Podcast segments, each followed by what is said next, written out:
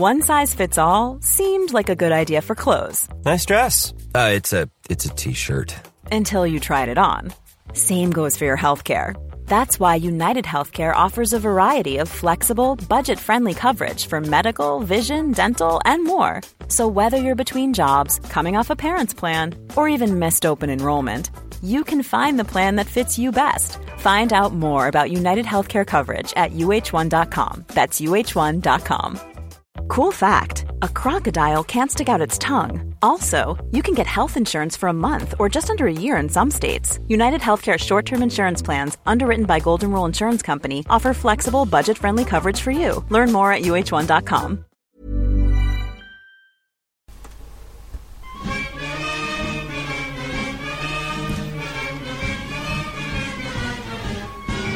Hello, Egg Chasers. It's the Egg Chasers Rugby Podcast, the podcast about rugby that doesn't take itself or the game too seriously. Back with a second podcast of the week because this is an MWDP.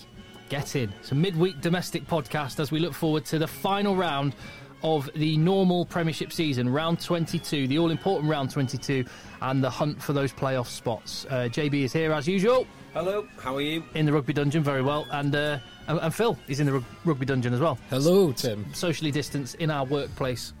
As we are. Absolutely. In our yes, quite. Well, my workplace now is oh, it's in North Wales, isn't it? Because Beardmore and Co, independent financial advisors, I might add, is based in Llandudno. So I'm not even sure if I'm allowed to go to work now. It's total lockdown over there. Is it Oh, is really? it? In Conway, it is. My holiday let we've had to kick out some bloody guests for next week. Oh, It's costing me money. It's costing me money now, which uh, which really upsets me. Nightmare.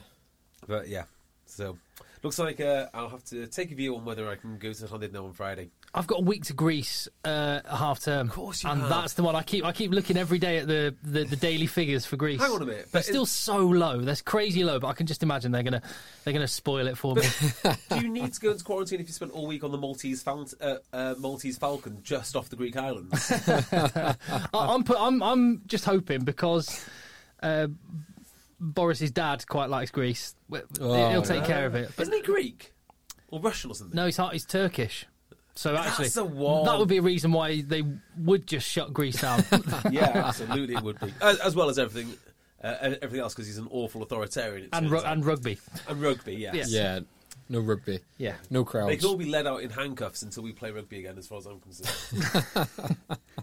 Uh, Right, so, so, we, so we've got round 22 to look forward to. We, we've, we've seen the midweek games. Um, I, uh, it pretty much went down as we suggested it would.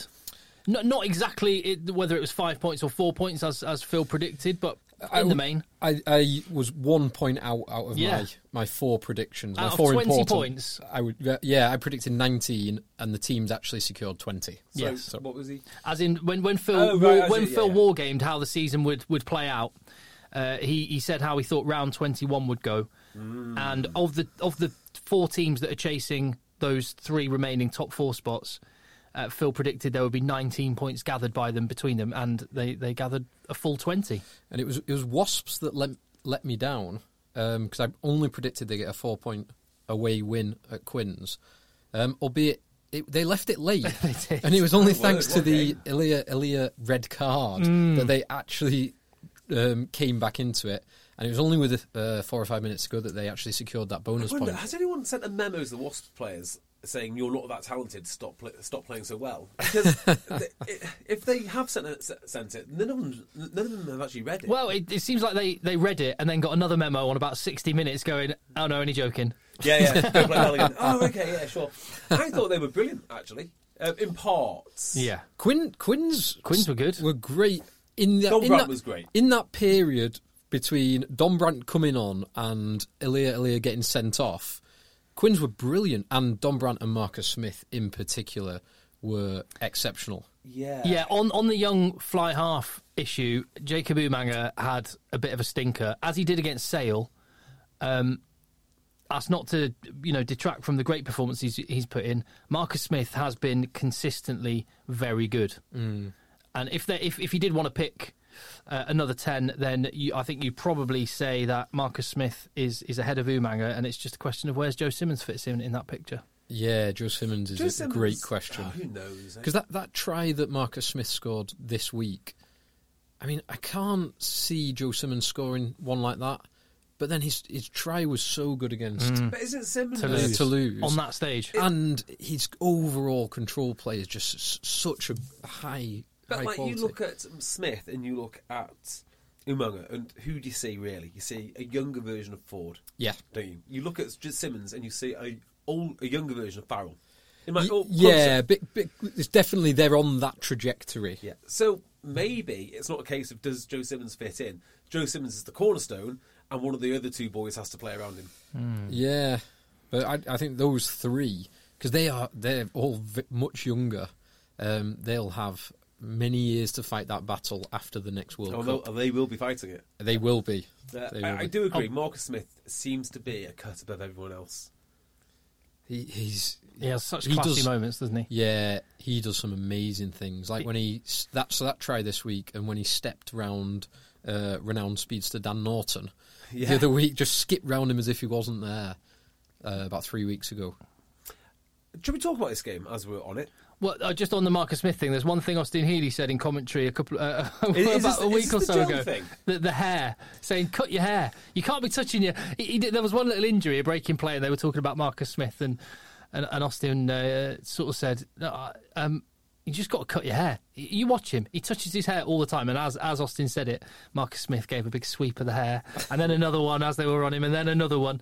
He does touch it a lot. It's a weird. When he said that, I thought, ha ha, ha that's funny. And then I heard other people say, what a stupid thing to say. And I thought about it. You know, he's probably right. How many times have you been on a rugby field and you've looked at a guy who's done his hair beforehand and you can see like this white sort of thing dribbling down the side of their face? Go, what the hell's that? Oh, yeah, it's, it's like hair wax. I mean, it, it is a thing. But isn't hair wax meant to be grippy? No, hair wax isn't grippy. It, well, it is when it dries. I mean, that's why your hair is. No, you got the, you got the sticky spray for that if you want that. Yeah, I've, I never I've- got on with the sticky spray. No, I know. I mean, I never. the, the sticky spray is stupid, isn't it? Because what if you want to pass it? Yeah, I was going to say, when, when, when you want to do the little offloads, it doesn't work. Yeah, It- there must be a tr- well. It uh, depends if you want to dummy the offload, in which case it works perfectly, right? And I don't like training with something that's different to what you're going to play in. Yeah. So unless you're going to sticky spray every time you do a bit of passing practice or catching practice, you're great shout. You're making Well, everything you the, different. The worst one was grip mitts. the sip, the There's- sip, sip mitts is what we mitts. should have done. yeah. We've already the graded introduction and then removal of the tips, the fingers. They the, were the rated. tips. They were rated for, for six games, or maybe less than that. So, you know, if you're a student and you want to look like Andy Goode, say, like I did back in the day, um, you buy your gloves and you train them because you want to look like the coolest in university training, right? And then you realise that after what Two, a two, week, tr- two, training sessions, two games, two- yeah. all the grip is gone, and you need to buy a brand new pair of stick mitts for I don't know how much were they, like twenty five quid. I have no I idea. don't think they I were that much, but they weren't. They There's were a like lot of money when you're 10, student. 12 quid. No, they were more than that. I'm sure they were.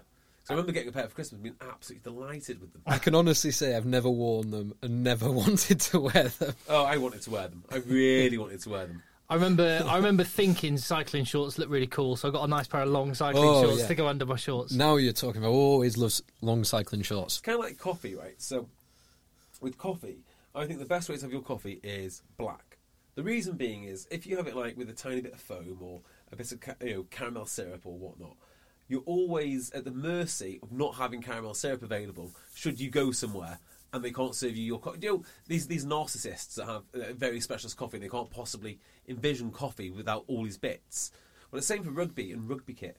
So I always then decided from now on I'm going to train and play with shorts, no cycling shorts, socks, and, and top. That was it. Doesn't ma- doesn't matter the weather or where I am. So I'm not reliant on cycling shorts or and I forget everything ev- ev- um, all the time.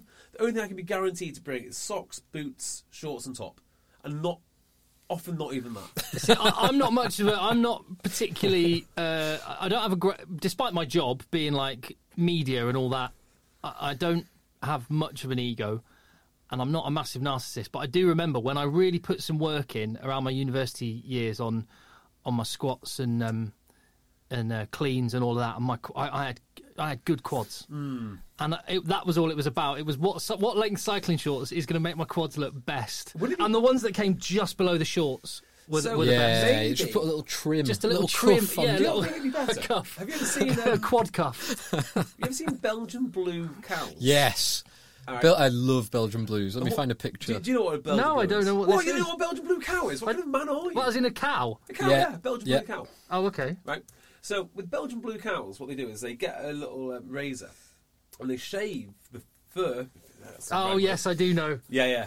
Yeah, go So- on. Right. So they, they, they shave around the musculature of the cow or the bull or whatever the, whatever it is, so you can appreciate the, like the size and the, and the, The muscularity of musculature, it. yeah. It makes me think we should make cycling shorts, maybe holes in which would fit around fit around the quad area. So if you did, or in some way maybe Well, you could have some shading Yes, to it- accentuate the, Yeah. Well, do the like- definition. Yeah, they're so like tights, so basically see through, right? Yeah. But there's nothing to say you couldn't have different shades on uh, you know, tight material. Well, well, yeah, and on this, and, on, and going back to the Quins game, tr- trying to sort of dovetail us back in there. Oh, yes, of course. Uh, no, it's fine. Uh, Wilco Louw, the new South African tight head prop Oh, of yes. Quins, who got hammered in the scrum, by the way, uh, Yes, by Ben Harris. He got monstered by Ben Harris, but his quads are immense, and I was so disappointed that on his right leg, the last two games, he's got this great big bandage that he wears, which just totally covers up. Lift- When, when they have the close-up shot of the scrum, Is it for jumping? no, no, obviously for an injury. Uh, He's and, about uh, 21 stone, yeah. isn't he? He's not a good prop though, by looks And of uh, well, but it totally on the close-up shots uh, from you know when Quins were going in one direction, it just totally ruined any shot of his quads, which was a, it's a travesty. Yeah. But mu- not as much of a travesty as how many penalties he conceded. Oh my word! I mean, wasps. They do certain things well, right? And we've discussed this. That you know the way that they play, the way they play the game, the way they offload the ball, their running game, all things you associate with, with wasps, they do well. But for them to be scoring pushover tries and dominating the line out, uh, Gaskell was absolutely hammering the line out, and in the scrum as well, they put they scored a pushover try. That's amazing. That's actually amazing. Um, so they've got an entire game now. What was even more amazing than them being able to scrimmage and execute set pieces really well was the fact that Quins didn't fold. I thought Quins were basically there for the taking by about half time. That game should have been done and dusted. I really think you notice Wasps without Joe Launchbury Yeah. Well, I mean, because yeah. they, they, they look twitchy and they just I, I just I, I was watching that game thinking if, if Joe Launchbury's on the field, they do probably do that. Hmm. They do probably just like just a calm voice Yeah. when things get a Well, I- little I think all of his appearances, or sorry, his appearances probably match that of half the squad. Who, um, Launchbury's appearances. Yeah. Yeah, you're probably not far wrong. Well, he's probably he's probably got hundred plus appearances for Wasps, if not more. Probably close to 200 appearances. So if you add up all the appearances for everybody else, Maybe Rob, backline- maybe Dan Robson aside. Well, Dan Robson's He must have a hundred. yeah, but Oh, but a lot of them but- for for Gloucester. Gloucester. I mean, Dan Robson's up there, but Umaga's not. Um, any, Gop- any Gopperth's got a- combination Bassett's must have a few by now. But yeah, yeah, yeah I take your point. Yeah. Yeah. Yeah, so he's important because these guys are just playing. They're, playing freely and openly. Well, hang on a minute. I'm going to backtrack now. They can play freely and openly. What they did against Harlequins, which I really liked, was they narrowed the game, particularly in the second half when uh, Elia Elia w- went off. And I remember Compton saying, like, oh, well, the space isn't going to be there. It's going to be out wide because Ashton's off the field. But it doesn't work in that manner. The way you manipulate the space out wide is not just to throw the ball wide and let people drift onto you, it's to hammer up the middle until they commit the men.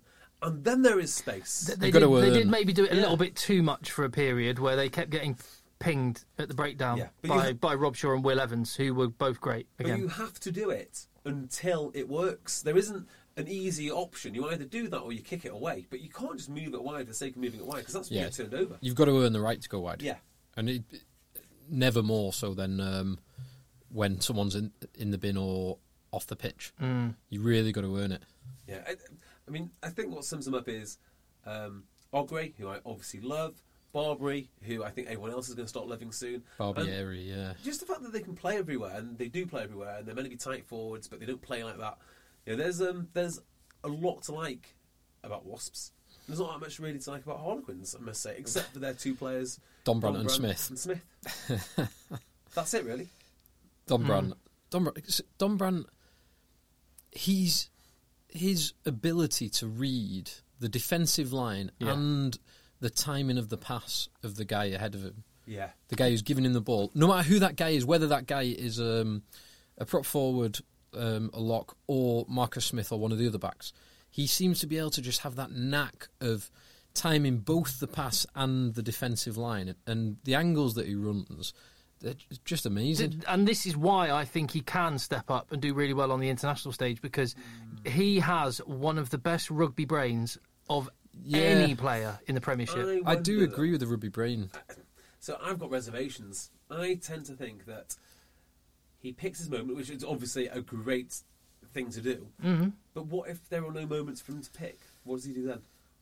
Um, you, well, you got to find the moments, and Yeah. that's that's what he seems to be incredible at. But he's playing. Yeah, yeah, but if, if but if there are no moments, then no one will be able to find a moment. But if there is the potential for a moment, he's a guy that Well- will find it. well- Where, whereas there there are lots of other players who might be faster, fitter, um, Better rigs. better rigs, all the rest of it. What But, but but but what differentiates? a- Anyone can do that stuff. What differentiates the great players is that they think that fraction of a second quicker. They they do Yeah. something slightly different. They read what's going on in a very uh, in, in in a way that other people don't. And I think he's got that about him. He definitely has the, the things you can't coach thing going on. Mm. But I just wonder is he going to work harder in the pick and go game? Is he going to work harder on the latching game? Is he going to clear his rucks? Because it does take an awful lot of effort to get out of your rucks and get out of your latching to sort of find that space and then, and then, and then run onto it. I wonder if you can do everything else to a high enough level to warrant him being able to have that free roll, particularly at international level where everyone's got to pitch in. So what, what I would what I would say to that point is that- everything that you've just listed there are the basics, the easy stuff. really he, he's Well- got he's he's definitely got the the rugby brain. It's whether he's got the um, the hard work to do the rugby bait to add those um, those high effort but low skill based things Yeah. to his very high skill base and very high intelligence need him to be- um, game. Can he be Don Armand? That is my question. Well, what, what, what England need uh, would need him to be if he got a chance is Billy Vunipola, and, and what what's maybe in his favour, looking to England, although I don't think Eddie Jones will go in this direction, is that he Eddie seems to have very clearly defined roles for each of his back row positions, and actually, if Dombrandt played a similar game to Billy Vunipola, it would bring out the best in in him, I think, because Billy Vunipola's a lot of the major contribution. Although he does lots of things, Billy Vunipola, he does a lot, but his main contribution is punching holes as a ball carrier. Yeah, and I think he punches them differently. I think he just runs into masses of men, wins huge collisions. You don't really see that many very smart lines from Billy like a centre. You see him bludgeoning his way. I'm sure he can do it. I'm sure he does do it, but he bludgeons his way through. Don't really see that from Don. But again, doesn't mean he can't do it. Hmm? Maybe he's just doing something else. Yeah, And, that, that's and that's my question. What else can he do? Let him play play play in Exeter for you. Let's see if he can do that. Well, yeah, and I'll put it, I'll put it this way: Imagine Billy Vunipola with the ability to spot a weak shoulder in the way that Alex Dombrandt can. When was when was the last time you saw Billy Vunipola running a thirty yard try? Not that often. Do you know who I think? Very infrequently, but Dombrandt seems to do it like it's, it's multiple times a season. Do you know who I think is a better picker of angles than Billy Vunipola? Mako. Yeah, Mako is awesome at it. Like, Mako is good. Mako is so good at that. Maybe, maybe that maybe that's what Billy Vunipola looks like if he was good at picking angles. Mako. Vunipola. Mako. Do you know what? I think we, I think we should, we can, we can talk about games and stuff, but I think we let's just focus on this top four race. yes. For- Yes. and, and look at this final weekend.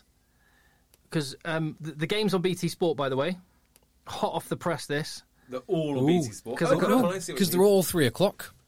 They're all three o'clock. So there will be a studio programme. So, if I was going to say which games are on, I'll yeah. just guess. Yeah, go on. The biggest game, the biggest game I can think of of that weekend is going to be Wasps, and they. I imagine that's where they're putting all their top talent. I, I mean, I totally agree with you. Let's have a look where I'm going. Oh, yeah, I'm going to Wasps. uh, no, so there's going to be a, a studio build up, um, which will build. There's two live games being shown. I don't think every game is being shown this time because when you look at it, there are. I think there's two main games. Yeah. Yes. There's two main games in my mind. And um, so th- on BT Sport One, I believe I, if I might have the channels wrong, but the, the the main game will be Saracens against Bath. Yeah. Yes. Now, because the send off for Saracens. Yeah, will they go big and have a big last dance send off at home? I, I, I suspect after the game in Racing, um, I, I did speak to Mark McCall and he, he just can't. He, he said, "We're going to wait and see what we do. We're going to decide what we do over the coming days." And by that, I, I mean I, I don't know what he meant, but I'm guessing what he meant was basically I'm going to ask Richard Wigglesworth and Brad Barritt do you, do you want to have a big game? Should we go for it, or should we just get on the, or, or would you rather just have a bit of a, a week with the lads, just on it somewhere? Of course, they can't even do that now, can they? Well, no, they can't. so I suspect, knowing those guys, you know, knowing the sort of character Richard Wigglesworth and that are, I reckon they'll they'll go. No, let's do this. Let's go. I think they'll do it, and I'll tell you why I think they'll do it. Well, partly because they can't go out boozing, and I mean that seriously. So I guess had they been able to go to like Oktoberfest, yeah, Oktoberfest, or, or you know the the the, uh, the, church if it's still open in bloody oh yeah, uh, or, or any of these other things, right?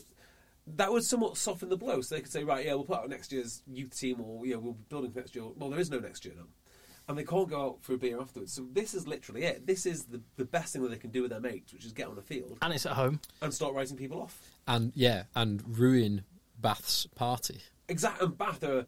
I don't know, Bath pro Saracens, or were they? I think they kind of are. They're not the biggest enemy, are they?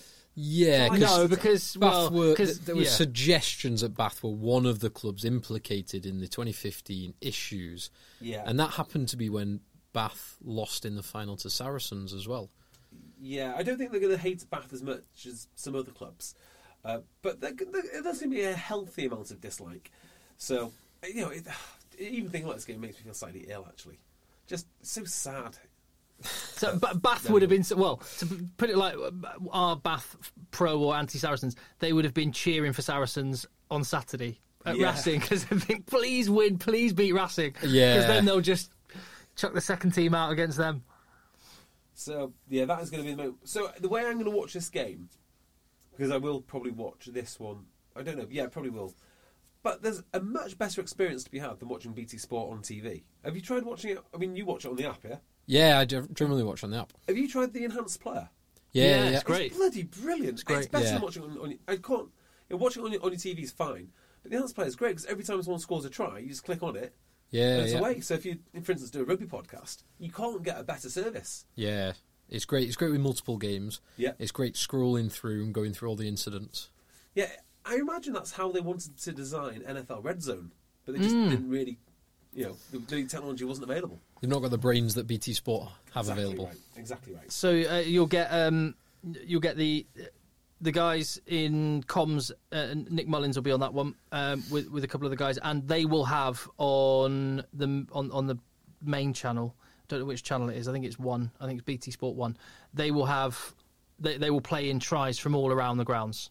Mm. yeah. in- including at the Ricoh, which is where the other live game is, uh, and that's where I'll be Wasps against Exeter. Wasps in second against top of the table Exeter. So no one has any leeway, really, do, do they? Um, well, so Yeah, go on, run us down, Phil. So as it currently stands, uh, Wasps. So Wasps are in pri- primary position. They're on 66 points, but they also have arguably the most difficult fixture because they're playing top of the table. Yeah. Albeit Exeter have uh, other things on their mind. Just to add to that as well, Exeter's team tonight did not look like a second team, let alone a first team. Yeah, it's a third. It's like team. two and a half team Yeah. because you had you had the guys that were on the bench at the weekend. Yeah, you did. In fairness, you had a few.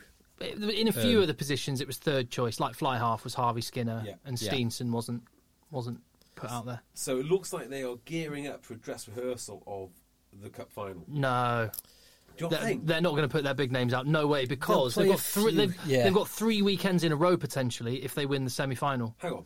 They Well, play so- this weekend. Run me through again. So this weekend. What's next weekend? This weekend is the final of the Premiership, which Yeah. is irrelevant. This is irrelevant for Exeter. Exeter have already finished in first. The following weekend is the semi-final of the Ah, Premiership. yeah, yeah, fine. The weekend after that is the final of Europe, Yeah. and the weekend after no, that are right. So they're not going to put out So so the- maybe the, the- ultimate first team. there'll be, be a few of the bench players. Um, that's and a few people who probably need match fitness, like uh, Ollie Woodburn, who I, I think would be first choice winger alongside Jack Nowell when he's fit. He might get some extra game time. Is James Short still at Exeter? Not sure. I believe so. Don't know. Believe so. Not sure. Anyway, I've well, not seen one him of those players who doesn't play for years, and someone goes, "Oh, do you remember James Short? Who? Yeah, he, he scored a hat trick this It- weekend." Uh, But f- for, So- for for Phil Dolman, it could be his last game if he plays. Yeah. That, that, Yeah. that was possibly his last game at Sandy Park tonight, Yeah. and Yeah. he was Rob Baxter's first signing. That's incredible. Yeah, it's amazing, isn't it? Yeah. That is amazing. Really actually. lovely guy.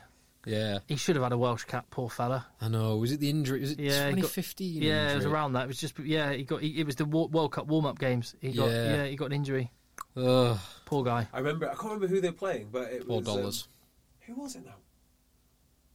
I remember being thirty-one. Is that one of the oldest well, Well, oldest Welsh yeah. call-ups? Something ridiculous. yeah, 31, something like that. Yeah, well. Um, so anyway, back to the table. So Wasps are in primary position um, With a point with cushion. with one point cushion, but arguably the hardest fixture.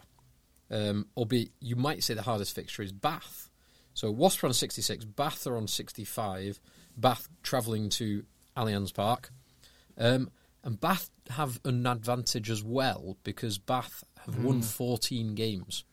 So, oh. so if you're tied at any point in the, the table, it first goes off on wins four, and it then goes on points difference, and then it's points for and against. So for that reason, if Bath win in any fashion, even by even three 0 they go through to Yes, the semi-finals. they they definitely go through because Sale and Bristol with a five point win. Uh, if Bath only get a four point win, they can go level on points, but they can't overtake them on wins. So Bath know a win is good enough. Um, Sale then are in fourth on 64 points, same as Bristol, but Sale have a big advantage over Bristol, which is points difference. They've got the best points difference of any of those uh, four teams. They've also got. And they should add to that yeah. a little bit as well in their last game. They they might do, and then in wor- in the worst position is They play Worcester. Yeah, yeah. Sale Sale Worcester. host at home Worcester. to Worcester. Bristol travel to London Irish. Now Bristol it is officially out of their hands. If everyone else gets five point wins, unless Bristol can overcome a 116 point deficit, considering that if s- that say, so Sale get a five point win, Bristol have to get a five point win with 116 more points than Sale get in their five point win. So it is it is out of Bristol. It'll be the biggest betting scandal in rugby history if that happens. Yeah. Sale win by 50 points. Bristol win by 166 points. That points. was incredible.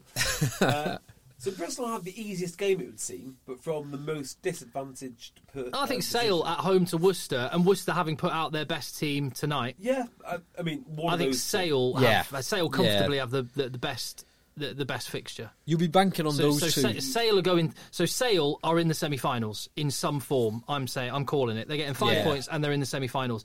Uh, Bristol are going to win, but they're waiting on the two results of the teams above them. So Bath I and think Wasps. Bath and Wasps, Agreed. both of I which think could. Wasps lose. I don't know why. I just think they do. It's an Exeter second team. I think Bath have the hardest game, but are arguably better equipped to deal with that game because they are monstrous and they just haven't really. I still don't think that they've got it together quite. I know that win against Gloucester was mighty impressive. The last 20 minutes of it. Yeah, but they still need more. They still need a lot more, and Saracens would be a great test for them. It's a great test for them. Then you got to beat the best to get there. Uh, As Yeah. mu- as much as the whole last dance and playing for Barritt and Wigglesworth and stuff, the emo- the emotion and the Yeah, to, to, to, I mean, to have lifted it to get to, to beat Leinster, and then to raise it again to almost beat Paris, uh, win away in Paris, Yeah. To then do it for a third week when there is nothing, Nothing riding on, it yeah. other than pride. I, as, as amazing as that team spirit is, I just can't see that a third week in a row. Yeah. And Bath are good. I mean, they're really good. Yeah, and a four front. point yeah a four point win a win in any fashion wins it for Bath and they, they do know that Bath are in, Sale are in, Exeter in, that last place is between Wasps and it's between Bristol. Yes Bristol definitely beats. Bristol getting a Bris- five point Bristol win. getting five point Yeah. win at Irish, which Yeah. which would put them on sixty nine 69. points, two points ahead of Wasps. Oh, so it does look like Wasps would probably all miss out. on uh, if you, I- I'm saying Wasps win at home. If Exeter don't, if Exeter put out a a, a, a second team, second slash third team, Wasps win at home. One of Sarah's, one of Bath or Wasps will win. I don't know which one. I doubt both of them will. I think the most likely that who's in the top four to drop out are Bath. Uh, uh, however, so yeah, so so the, the three options here, I, I, as I see it, and, and I think it might be a pick one of these. Um, the first one is Bath lose and drop out of the top four. Okay. Second one is everyone wins, Bristol miss out. Yeah. Third option is uh, this is as I see it. Rather than Wasps or Bath losing, I'm going to go Wasps and Bath lose, Yes. and then it flips the top four, where um, Wasps, Wasps still make the top four, but in fourth place and have to go to Exeter, and Sale jump up to second in the table, and Bristol get third, Bristol. and play play Bristol at home. Oh, Yeah, because if, if Wasps and Bath drop points, that is the best news for Sale. Because Sale can. Still get a home semi final. Yeah, because Sale, Sale will Sale and Bristol will get five I don't think wins. Sale care about third. I don't think they care about second. they care about not being fourth. Fourth, Yeah. yeah. everyone everyone cares about not being As long fourth. as they're not fourth, I think will many neutrals be very, very happy about that. Um, that, that is you. It's so true. It's so true. That- Getting a home semi final could be massive, but you'd much rather go away to Wasps than away to Exeter Yeah. by a mile. and Yeah. they've already been away to Wasps, and it was comfortable for them. Very comfortable, actually. With a, with their second team, Yeah. Yeah. with Sale Sale's second team against Wasps' first team. So I don't think they prob- they probably don't want to see Bath Bath against. Mind you, they can deal with Bath. They And, won't. and from Wasps' point of view, can you imagine them dropping points to Exeter's second slash third team and earning a shot away at their first team? Good luck, boys. ooh, Yeah, I, I'm Bristol are in. Bristol, better, I've said this many times, but Bristol better win this thing. Sorry, they better win the European Cup. they better win one thing. Yeah, if they don't win the European Cup, this whole season's been a complete waste. So, right. Well, at least uh, at least Sale have won the Premiership Cup, so this season's going to be a success. Whatever. Exactly. Yeah. Well, it's one Oh, more cup totally, than yeah. they had last year. Yep. So, JB, what are you saying? So, the, the four options are everyone wins, Bristol miss out. B- Bath lose, uh, only Bath lose and they miss out. Only Wasps lose and they miss out. Or Wasps and Bath lose, Bath miss out and it flips the top four. What do you Gives- think? Gives me no pleasure to say this. I think I don't know. It's one of two: Wasps out or Bath out with them both lo- with them both losing. I think Wasps lose. I think Bath might lose. I think Bristol. I think I, I think all teams will win.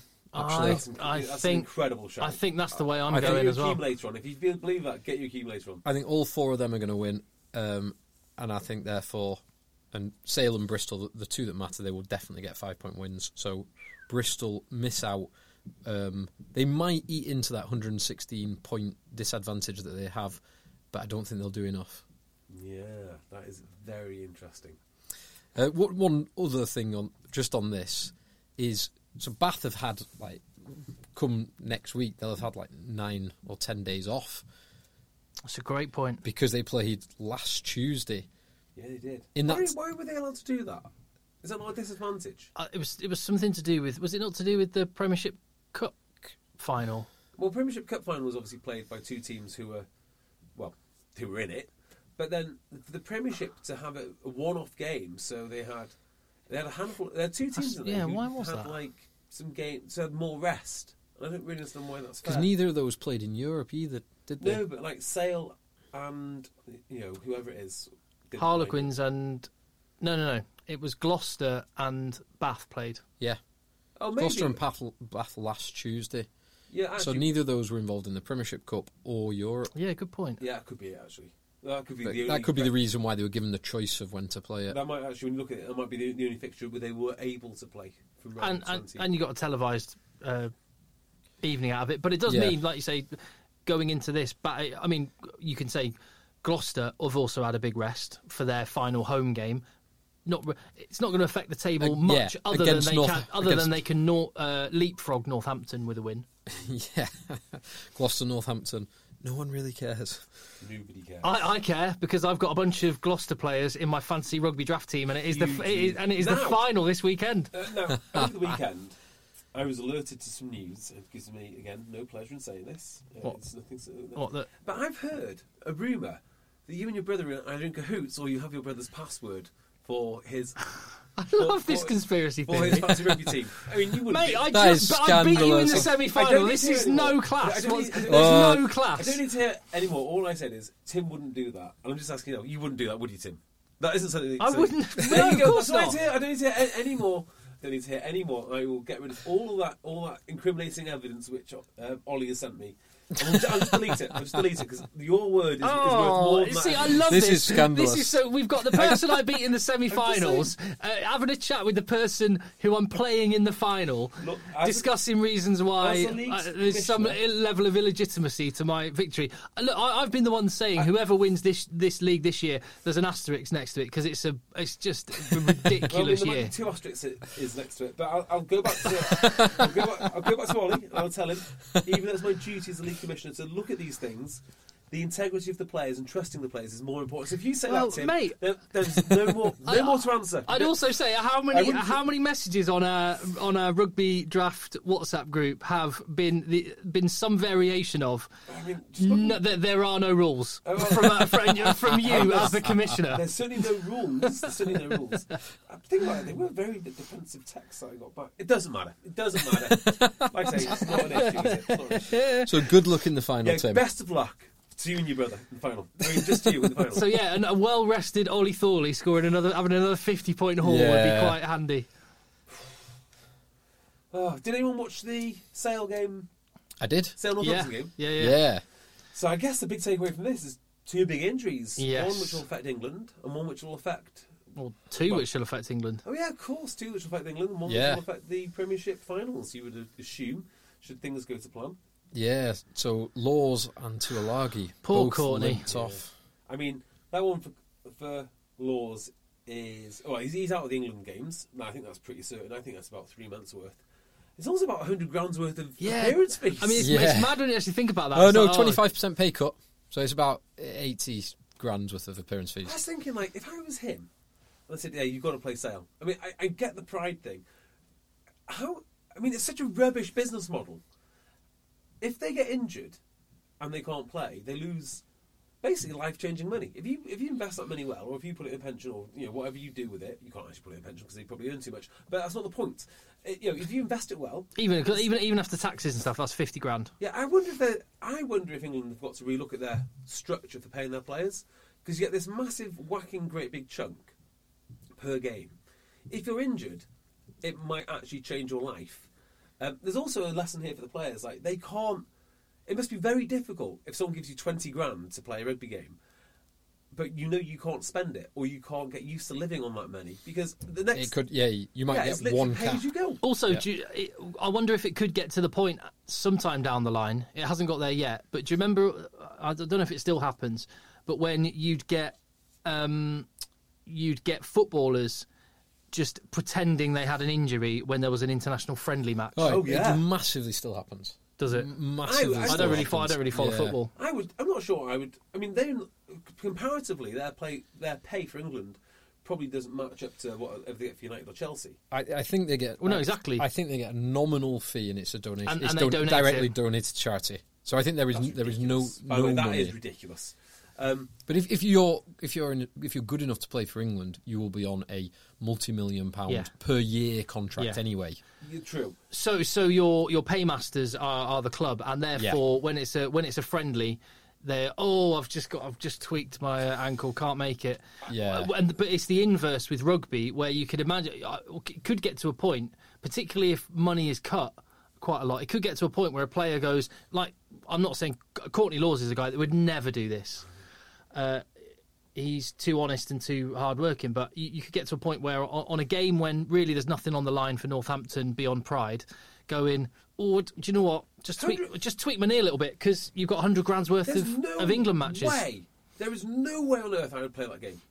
I, that, that, that's not even a joke. I'm not even saying that in jest. If someone said you are going to be in the England team and your record suggested you're 100 percent going to be in it, I wouldn't strap at my boots. No, no chance. If you just look at, at it purely from a business decision, What purely sense to look at financially, you love playing rugby, I mean, if you were in, a ch- in and you, it's your winning- team, and your captain captaining your team, and all the rest of Yeah, it. that's fine when you're playing for Talk H, right? but it's not fine if you're playing for you know, a Premiership club, unless you're in a chance of winning something. But when you're guaranteed, I mean, like if I was George Ford or Owen Farrell, and again, it's not, and then England are lucky it's not in their nature. England are very lucky that they've not got any super talented players who it is in their nature to say, no, I need that money more than I need to play for um, Leicester Tigers or who- who- whoever it is.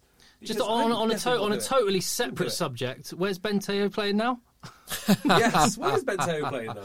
Just He's- a totally separate subject. Anyway, Do you know a story about Ben Te'o? I was- Allegedly. I was going to say, is he back in the NRL? yes. Yes. Because he went to Jap- he spent some time at Sunwolves and then back. Very limited. on- Yeah. So the story on Ben Te'o, right? And this is complete conjecture and speculation. So you know, he was signed under the promise that they wouldn't build a plastic pitch, and then he gets there. Yeah, there's a you plastic mentioned this pitch. before. Yeah. Uh, well, I won't be playing then, and he And he, his word. he didn't. If, if that if that is true, that explains quite a lot. Um, That is a business decision. but but if player wages, as I say, there's a huge depreciation in, in what they're worth for their club. I I wonder if that could become a factor going into well, particularly uh, the- uh, Alex Lowe in the Times wrote, wrote a piece where he's done he's done a bit of digging and suggested that in, international players, English players playing in the Premiership, England players playing in the Premiership during the next season will miss 11 of the first 14 rounds of the Premiership. Madness. Absolute and that's because of the mandatory stand down period after the uh, autumn international tournament, Yeah. and then the uh, Six Nations as well. You know, it's a lot. It's a lot for the owners to stomach that, isn't it? They're Well, it, losing money hand over fist. Yeah, I've been on record as saying I don't think they handled the player cuts particularly well, but there we go. Now they're expected to lose the people that they pay a lot of money to. probably the, the players that they pay most to. Yeah, uh, because well, just because the RFU have decided that, Fix, fixture sh- yeah, scheduling. so, yeah, on, on the strength of, on the strength of that, it's, all- I mean, he couldn't have known this is how it was going to pan out. But Steve Diamond signing a load of South Africans looks like a masterstroke now because well, he's they are in the box seat for next season, big time. 100 well, unless South Africa call them up, of course, in which case they've got a, an even bigger problem than England. At least you can travel back up from Pennyhill Park to do some stuff if you're not picked. That said, have you seen the green v gold match that they're doing in South Africa and the lineups? They're- Yeah. Even without all the players in Europe, it's pretty handy those teams. Yeah. I bet. Uh, Rob du Preez has been mentioned as a name for the Springboks, which blows my mind.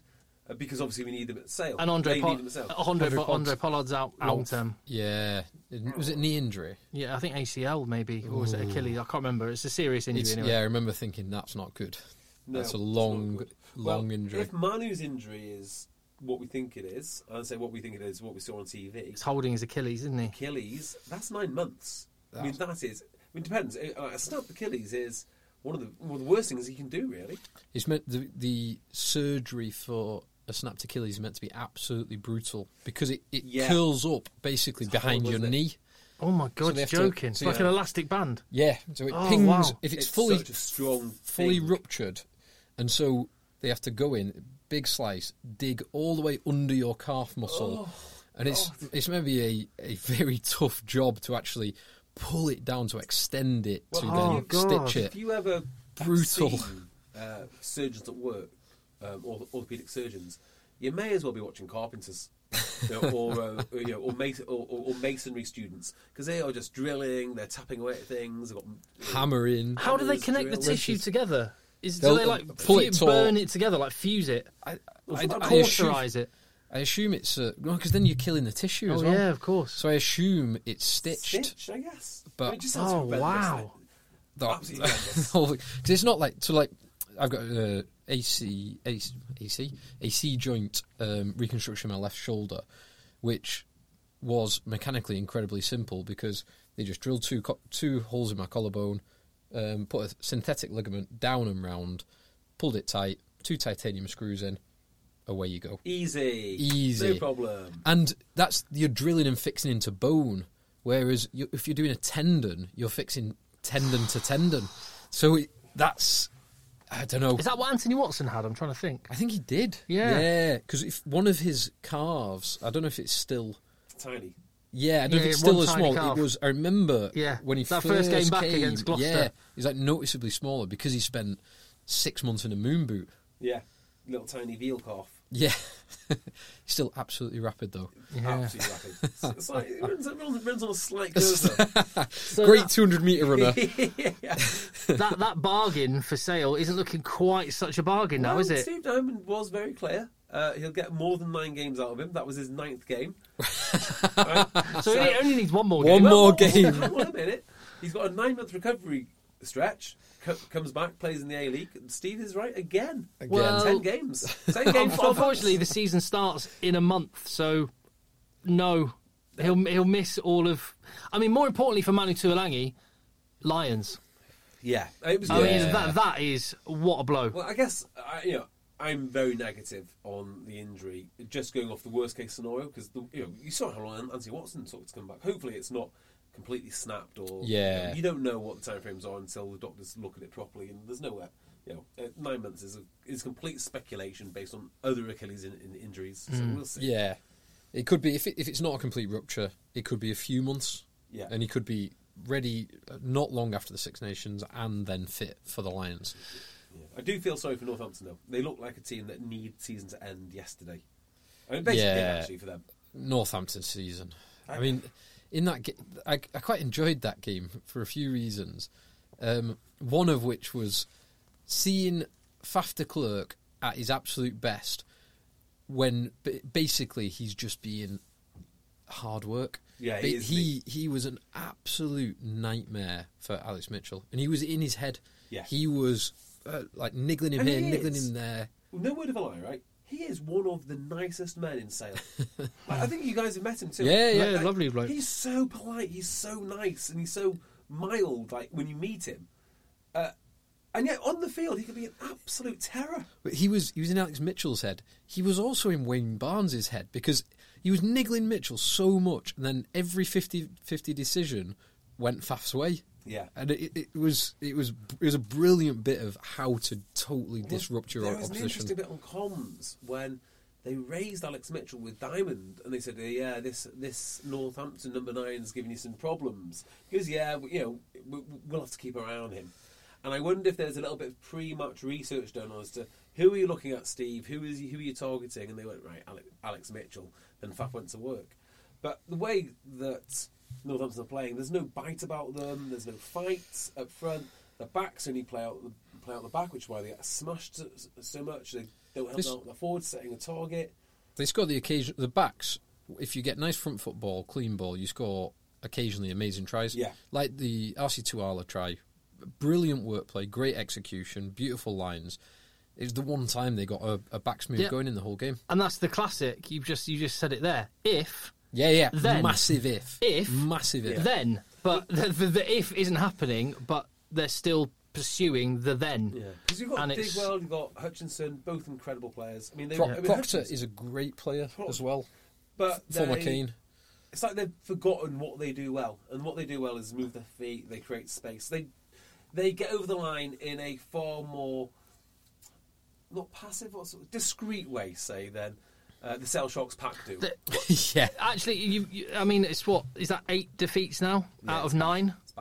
Eight defeats out of nine. They lost two before lockdown as well. So this isn't just post lockdown. This is just before lockdown. But I, I think the way you can categorise their play over the last ten rounds of Premiership matches, they got the one win against London Irish. I think it was. Um, they, they, they don't win collisions.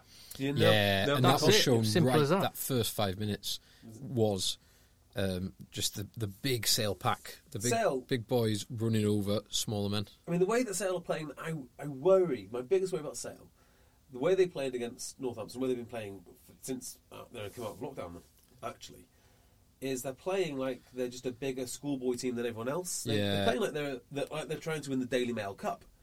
uh, and Northampton let them do that. Like Exeter won't let, let you do that. No chance. So I think they'll. I think they'll probably make the final. If they get into the playoffs, they'll make the final because they can beat up almost anyone. Except Bath, Bath. Bath and Exeter. with Bath and Exeter, are the two. Yeah. I, I think Bristol or Wasps, Sale can beat them up up front. I don't think they can beat up Bath or I, Exeter. I think on terms of talent, they're all pretty even first fifteen.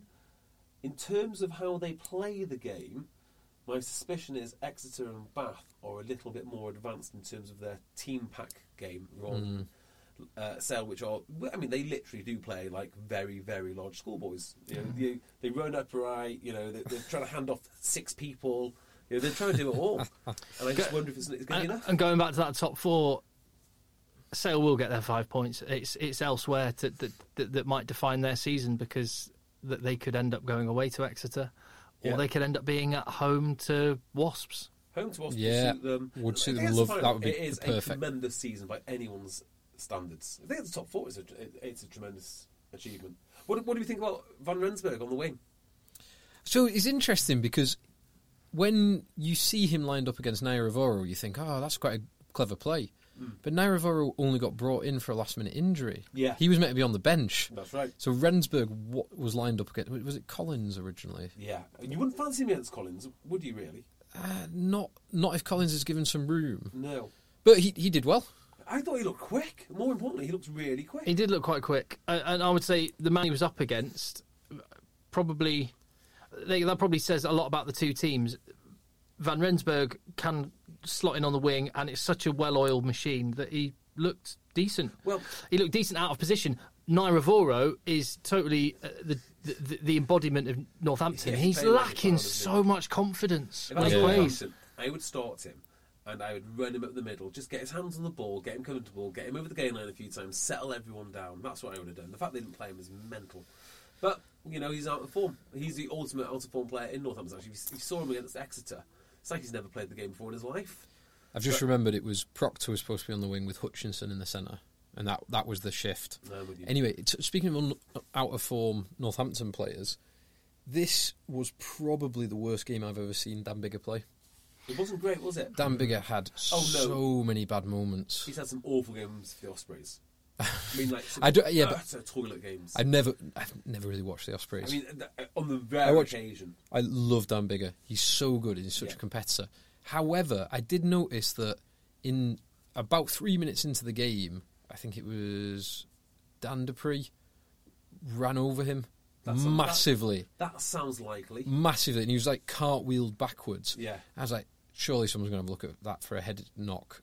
Biggar's got a history of head knocks, but no, he played the full game and he made some odd decisions and Like- odd Like a mistakes. concussed fly half. not say. Maybe like someone who should have been taken off three minutes into an 80 minute match Oh, instead of that's not- 63 minutes into an 80 minute match. Now, I might just be, I might, might be saying, Just Correlation doesn't equal Yeah, causation, I but just- you never he know. had, he had a terrible game. Yeah. One last thing on uh, Van Rensburg on the wing.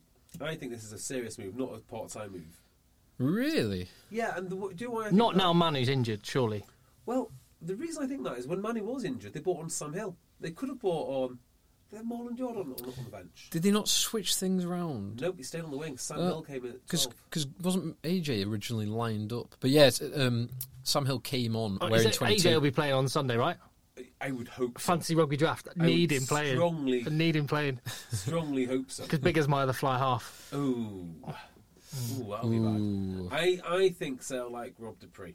That's by the way, when has a looped when has a looped pass been referred to as a bridge pass? I don't know.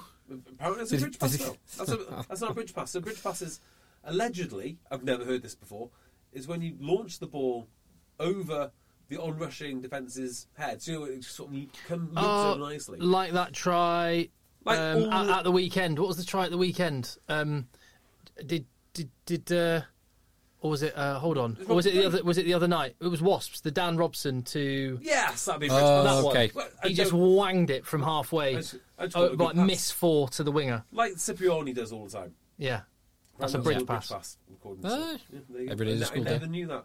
That will go down with re- resourcing the ruck. Um, Affecting the turnover. Affecting the turnover. turnover. affecting- Affecting the Turning turnover. the ball. What's wrong with the turnover? we already called it turnover. affecting the turnover. Po- do you reckon we can expand that to positively affecting a turnover? Oh yeah, absolutely. yeah, Positive. when you positively affect the turnover. Do we Rather need... negatively affecting the turnover. Yeah, yeah. I mean, oh, that reminds you. I'll have to talk about that later. No, uh, hang on. Let's just concentrate on, on one thing at a time. Um, young Player of the Year was selected for the for the Premiership this year, or they were debating it midweek. I don't know who won it, but I'm absolutely outraged. It's not uh, Luke James.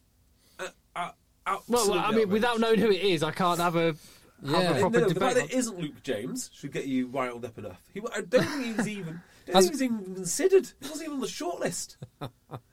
Luke James will be starting for England at some point, and I suspect he'll be, he'll be starting at fullback because he's ace. Mm, watch this space. Watch his space. Um, anything else to add on to this game? Nah. There's one thing that really annoyed me, which was um, Tom Curry made a tackle, or was um, second man on a tackle. Oh, I love that tackle. um, no, so this Not was the Naiyaravoro one. no, Naiyaravoro. not the Naiyaravoro one. That was a good. That was I a good did. I did like Tom Curry giggling when he got up from that. When he when he boshed Yeah, Naiyaravoro into touch. A, that was a bloody good Do you think hit. he's got more aggressive since hanging around with South Africans? Or since hanging out with Eddie Jones, One of the two has made him or maybe both aggressive. of them. He's just got bigger. He's got big. It's Yeah. like- Massive. He's like- he's huge. I, I guess he's, he's now playing like Teimana Harrison would play in Tom Curry's body. Teimana Harrison would play in Billy Vunipola's body. Yeah, something like That's- that. Like the guy is turning into an absolute beast. He is an Yeah. animal. But no, it's, it's a bit of frustration, which was um, someone else made the tackle. I think one of the Duprees made the tackle, and Curry was first in over to Jackal, but he had one hand over the top of the player reaching for the ball, which was on the side that Wayne Barnes was on, and his other hand he wrapped under the body. I think it was Adam right. Dorf, and so he. To the to Wayne Barnes on this side, Clever. Barnes had a, a perfect picture of him going for the ball, but he's got his arm and shoulder like tucked under Adendorf, who's another 17, 18 stone man.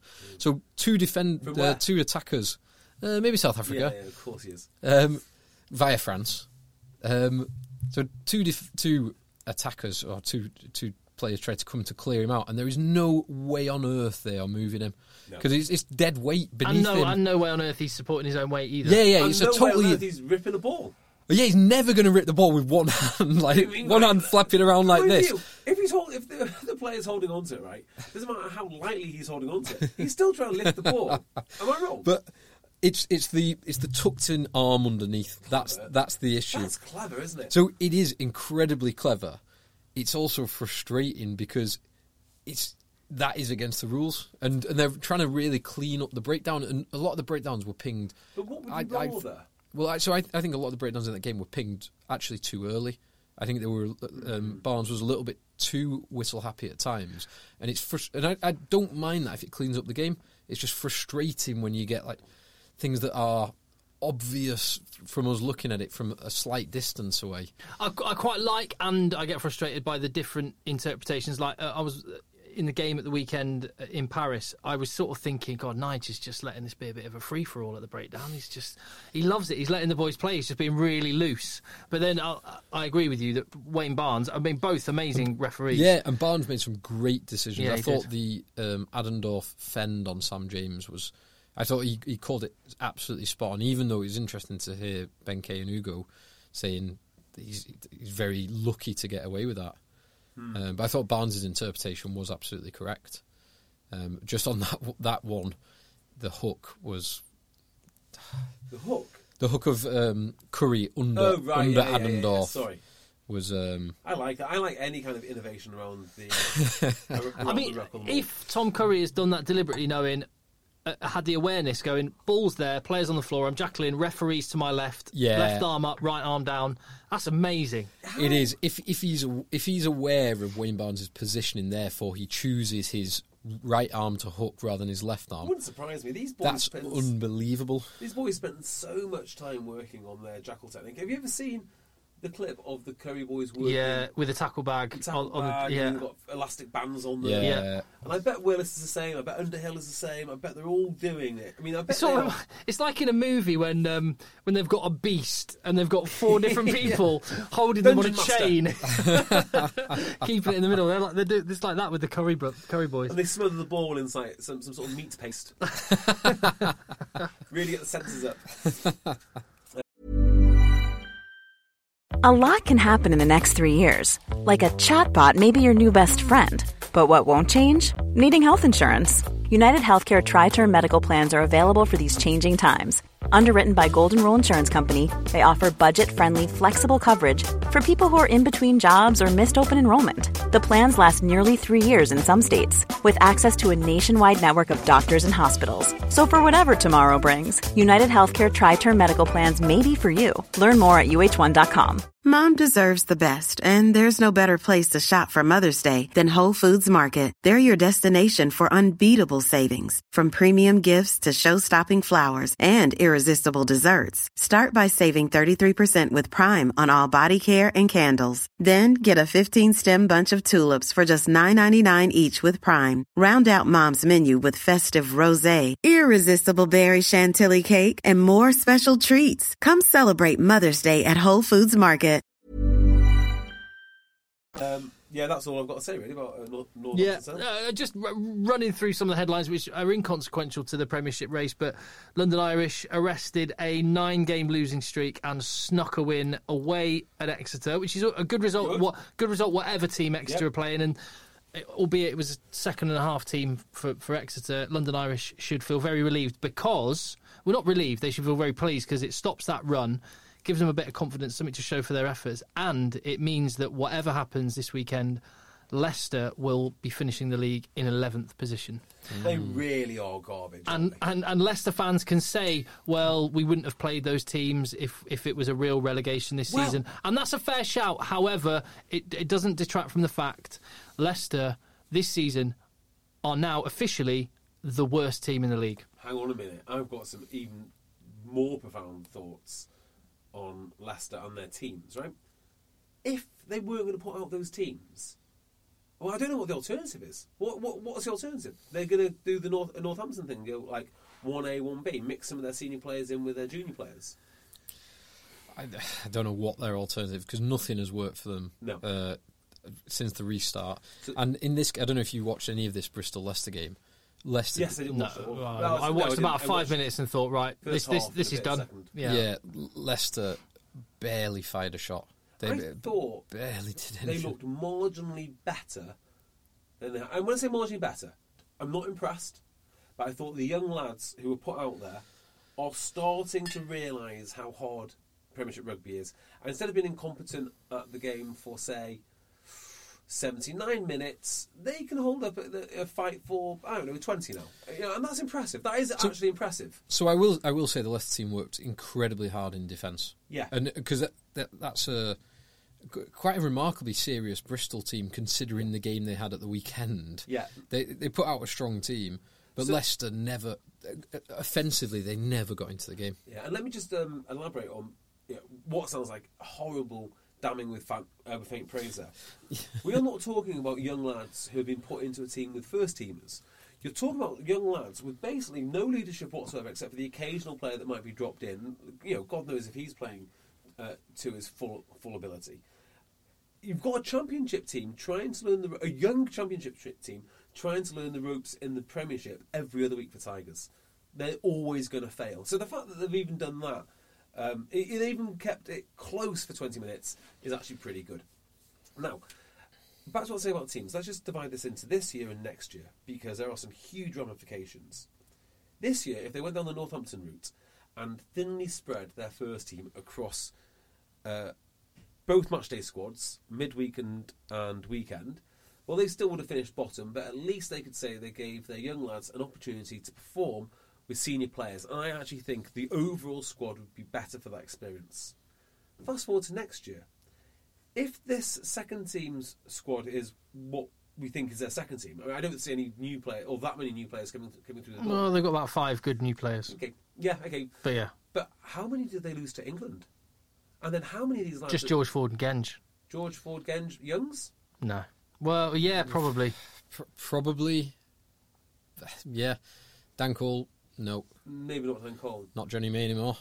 Um, any internationals? Not not Manu Tuilagi anymore. No, well, yeah. I mean, it's kind of an advantage, I guess. But they're halfbacks, yes. yeah, but their halfbacks are gone. That, that's where all the money is. So, if, you know, they're going to be with Zack Henry and Ben White. I actually like both those players, but I don't think that's going to be enough to keep the, keep their head above water for eleven games. Well, we can talk about that in the build up to the new season. Um, Dark times for Leicester ne- uh, next year.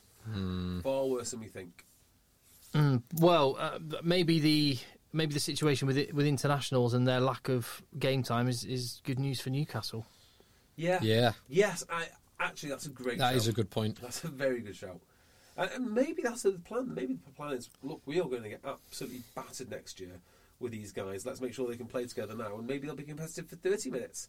Who knows? We might get a bonus point. We might get a bonus point in After- eleven weeks. Yeah, in 11 weeks, they might get- be competitive for 75 minutes. Yeah. It, it does demonstrate the competitiveness of the Premiership and the effectiveness of, of a salary cap.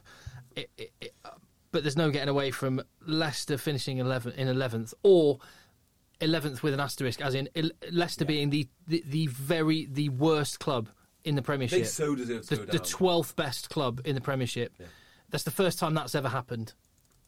It's the first time that's ever happened, and it just so happens it happened in a year when there's no there's no And relegation. It's so frustrating as an outsider to watch because they don't have the nerve as an organisation to clear house. They keep on adding and adding and adding and adding, and the same the same rot which you know caused this in the first place isn't getting removed. It's still in there, but they just add more people to it. Well, and the- you know, clear, clear more players. Yeah, it's, it's like a barrel of rotting apples, and you add fresh apples in, hoping the rot will, rot will disappear. You It's di- not how it works. well, you're diluting the rot. Exactly right. Exactly It's- right. Let's add Borthwick to this. Let's add Mike Ford to this. Let's add whoever. Aled Walters. Walters. Walters, who apparently is going to be uh, the guy who fixes everything. Um, never has so much um, faith been placed upon a conditioning coach, but it's not going to work. Well, Leicester will be saying, firstly, they'll be saying we weren't actually the worst team in the league because we would have won more. lies. But you can't, be, you can't, you can't say that because shoulda, woulda, coulda.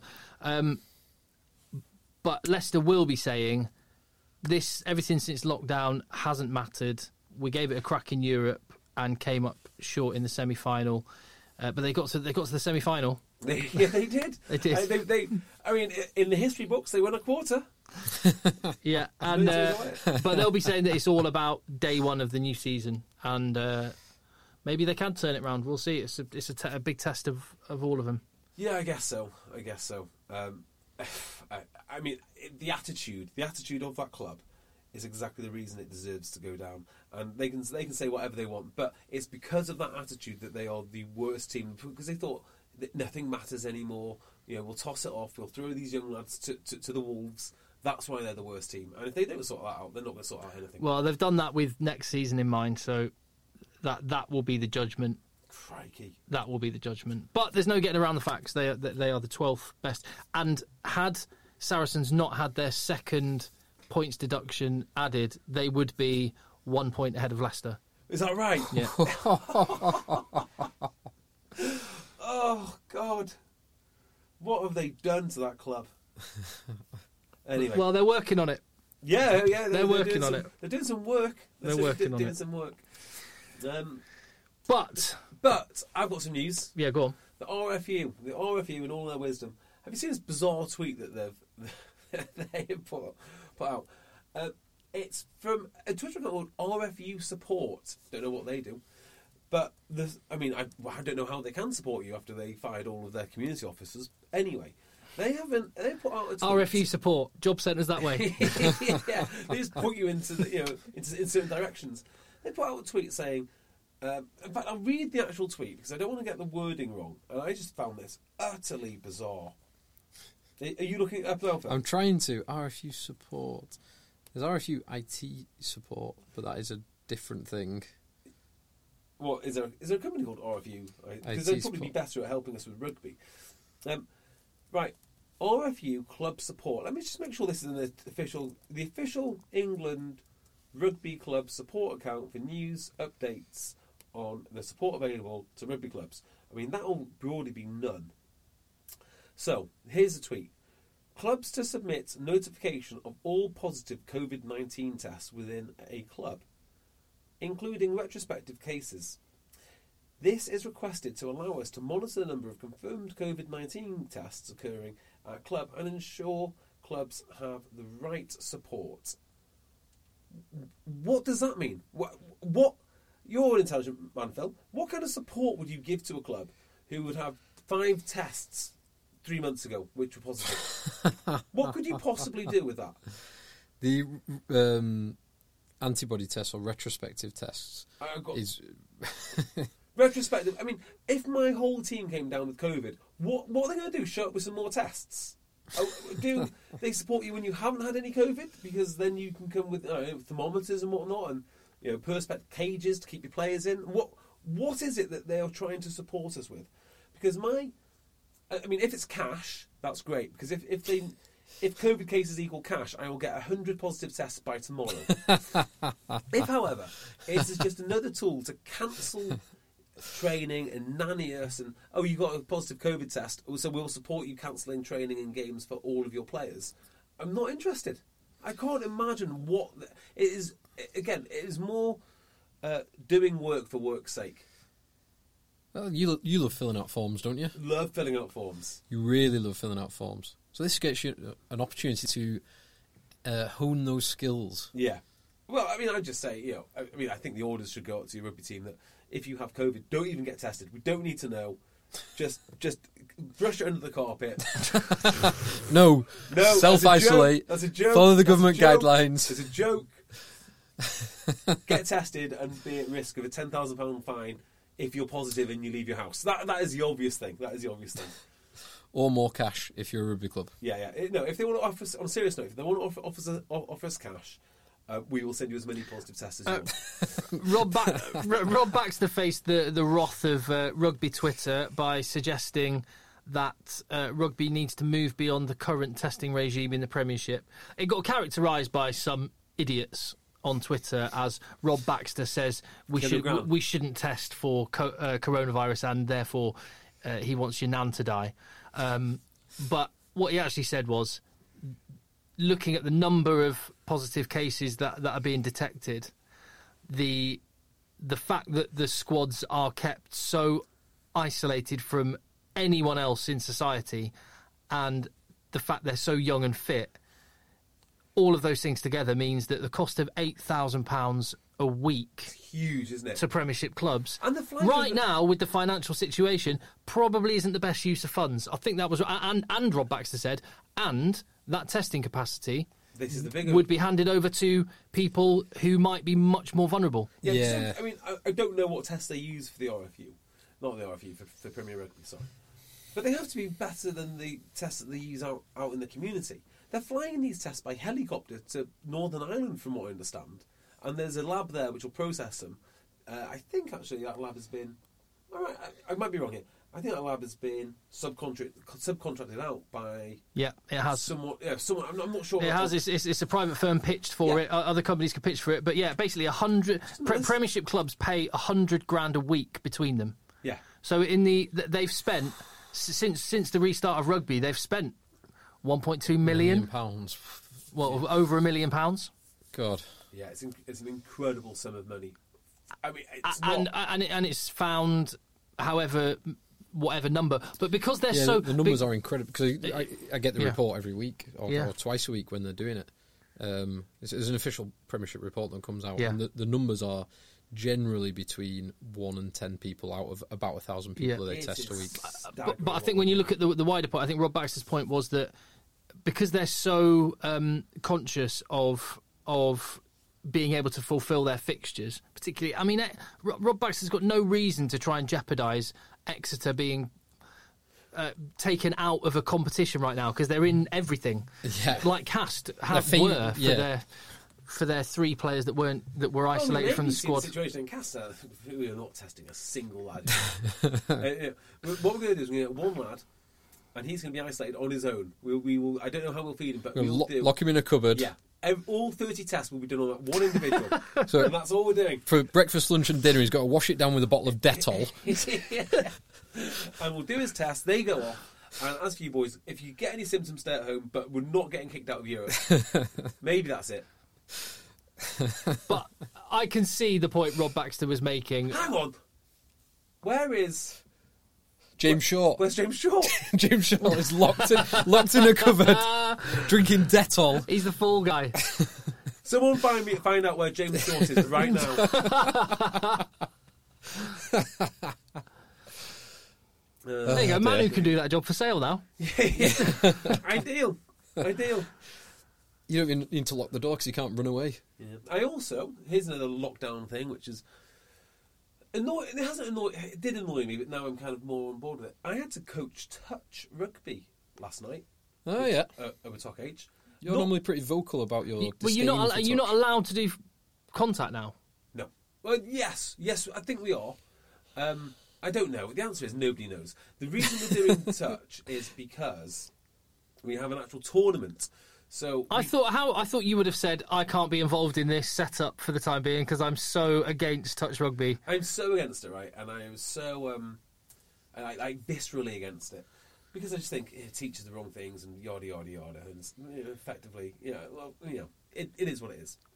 But the reason I decided to take it seriously is because we are playing lots of other local sides, and frankly, I don't want Toc H's name um, next to a load of losses, no matter what form of rugby it is, when we play Stockport or Altrincham Kersal. By the way, we did lose those last week.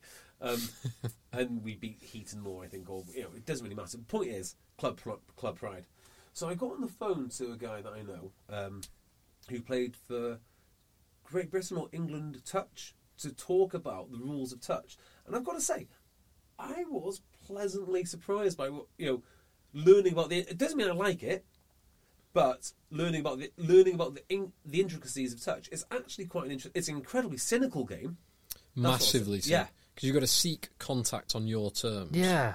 Uh, that's what I don't like about it. People people run towards you when you're defending. People run towards you and reach out the ball to touch you Yeah, with the ball to be touched. So you instigate the touch. I hate that. I really And hate that. So it, this is interesting. So there's a few things which he said to me, and I thought, bloody hell, that's actually quite clever. So one of the things is line speed. You know, when I think of line speed, I want to hit Phil as hard as I, as hard as I can. Me. Yeah, you, you, you personally. uh, so I get off the line as quick as I can, and I want to generate as much power, as much force, blah blah blah, accelerate into the target. Well, we touch, you basically want to take one or two fast steps, but there's no reason for you to go past that target because as soon as you touch them, there's a race that goes on, isn't there? Which Yeah. is the race is I've got to get, put the ball down.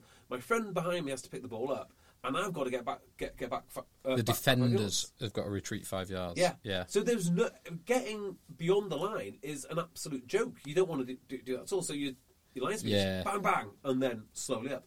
And here's another fascinating thing: where do you think the defender retreats to if you make a touch? The defender retreats to. Yeah. So I just said to this guy, give me the absolute basics on touch defence. Um, where do you think the, the player retreats to? The tackler, The tackler, yeah. uh, the same five yards back, Five yards back, but where? uh, directly behind the tackle. Tim, any advances behind?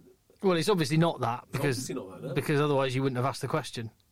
So uh, no, I don't so know. they call it corner flagging. So what you do is you rush up. We don't rush up. Bang bang. Two little steps, touch, and then you corner flag. And the reason you corner flag is because if you're Uh, otherwise, there's a gap. yeah you're transferring the space and the tied person sideways. Does that make sense? Yeah, yeah. So as you're corner flagging, your two mates behind you will close that gap, and they will be the new defensive front. Jay, Jay, I'm, I'm gonna. This, this, this is interesting. and uh, I'm just gonna say to you, the you of only a few weeks ago would be livid listening to the you now. I got literally- That is very true. Lockdown does very strange things. Clearly, very strange things. But like they are looking for penalties. They're not looking to score. If they're in their own half, they're looking for penalties. Only, only looking for it. I must admit, some things are quite interesting. It is a coward's game. There's no two ways about it. Like, the idea you're just trying to milk the penalty, and you know you got. I was going to say milking penalties and going. No, come back here. I want to be touched. It's something, but it's something so despicable. It's like.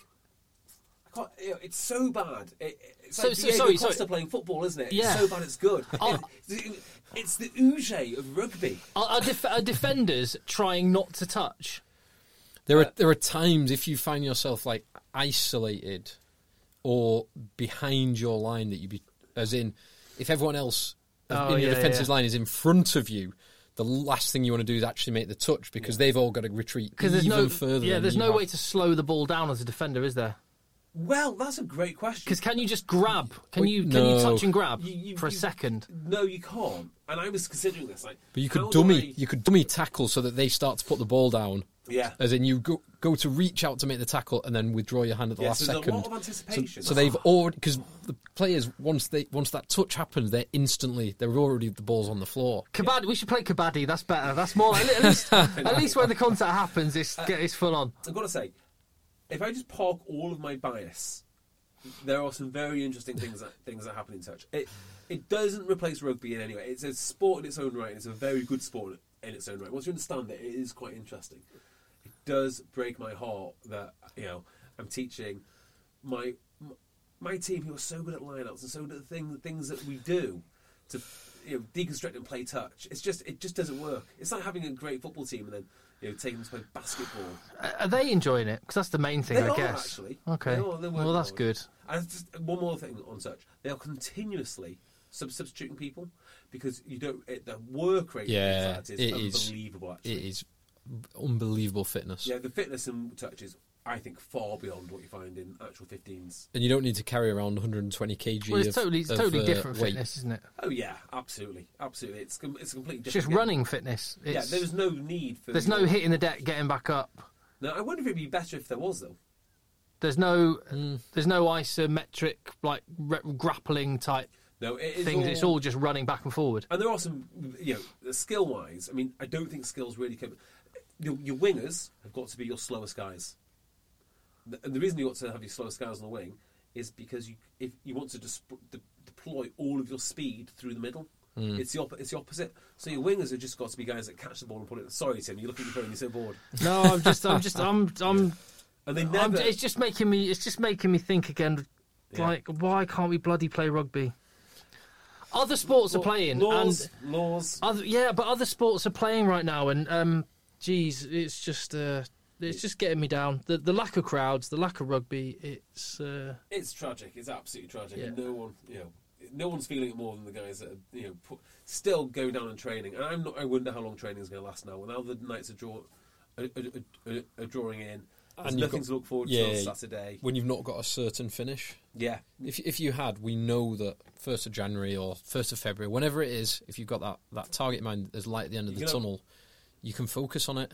I I, th- I think the emphasis has got to be on finding ways to to, to just make training fun. And, and, and vary it. So, uh, coaches just turn up with something completely out of the blue, a new uh, game. What one? There's, there's like for example, there's one one game I remember every now and again. And I, I- the, when I was a, a teacher and used to coach the first team, every time I'd bust out this little game, uh, they f- I absolutely bloody loved it. And it only happened rarely, but it was one where Was it was it five side football? yeah, exactly. fifteen years out rugby. You, you could you could pass you could pass in you could pass in any direction. There were there, there were different balls going at different times. There was two little places where you could catch the ball in to score. Anyway, it, there was all sorts of things going on. It was constantly moving, really aerobic. There to keep an eye out, and they, they bloody loved it. So just yeah, I think that it's good. It's good. It's a big test of coaches yeah, it is. this period.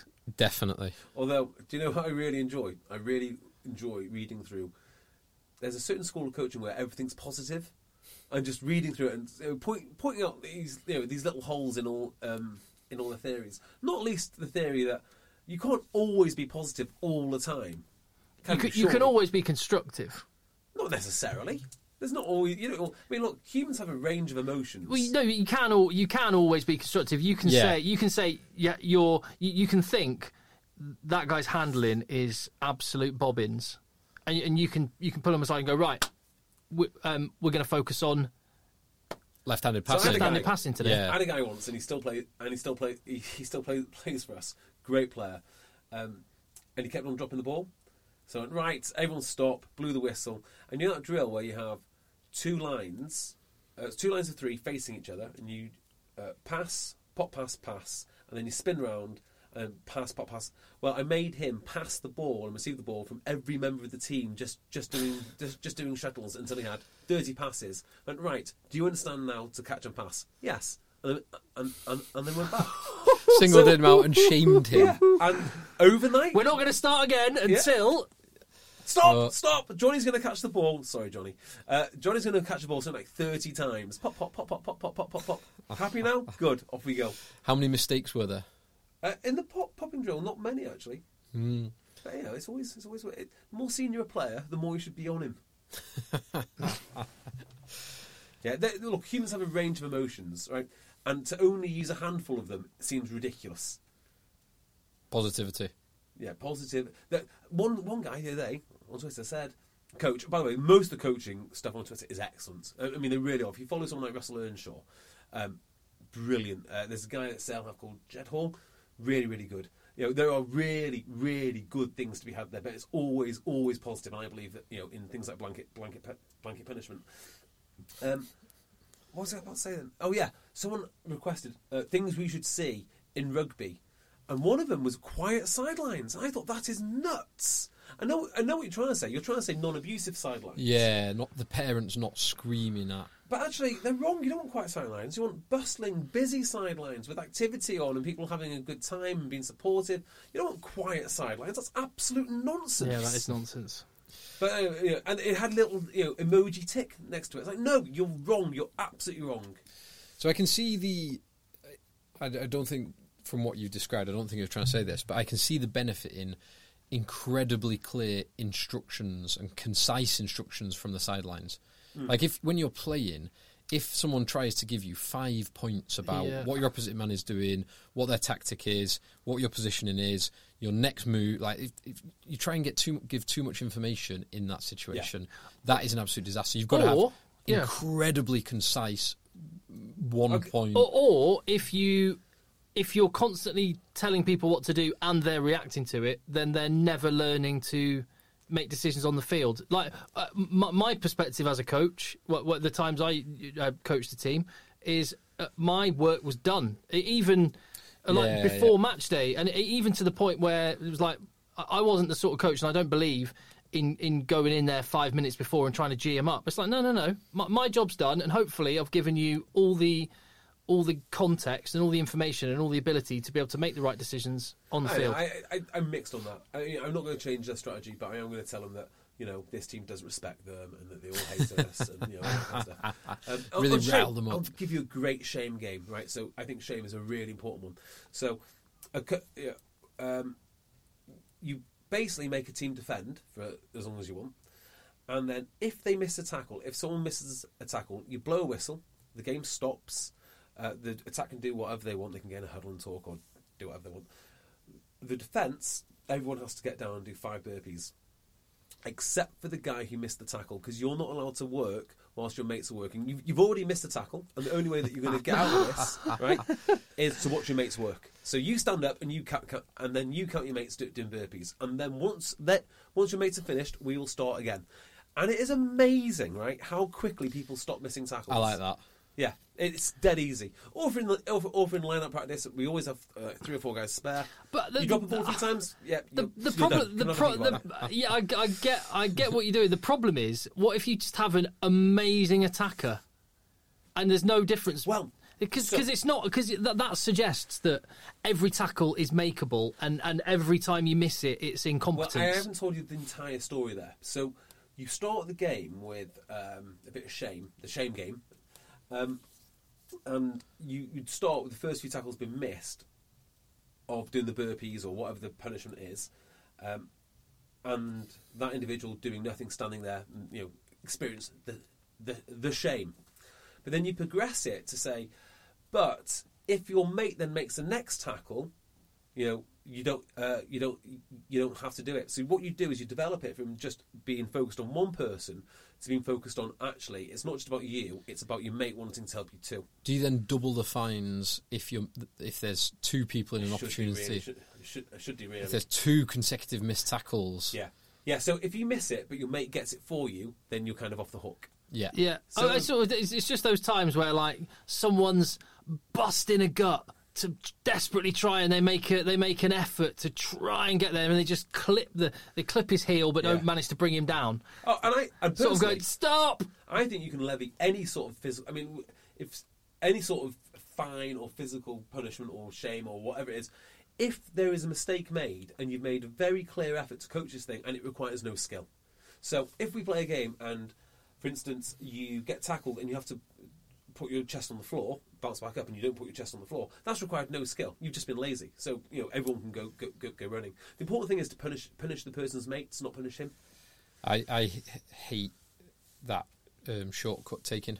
Yeah. Like, there's um, a lad in Sedgley who would repeatedly not hit the line. You know, when you're doing like backwards and forward drills, Yeah. and not hit the line, and it would drive me mad because it's that's a penalty you're giving away. Yeah. That's a penalty That you're giving away. That's a penalty you're giving away. Stop doing it. And- you're and letting your teammates the down. reason I, I coach like that is because I know that in a, player like me needs to be told and told off and disciplined continuously to do anything. Otherwise, you know, you give, you know, give me a, give me some rope. I'll you'll be you'll be missing all those uh, all those lines, giving those so penalties AD away. Gardner, not AD Gardner, that was your mate. Uh, Jamie, Jamie Peacock, is he Leeds?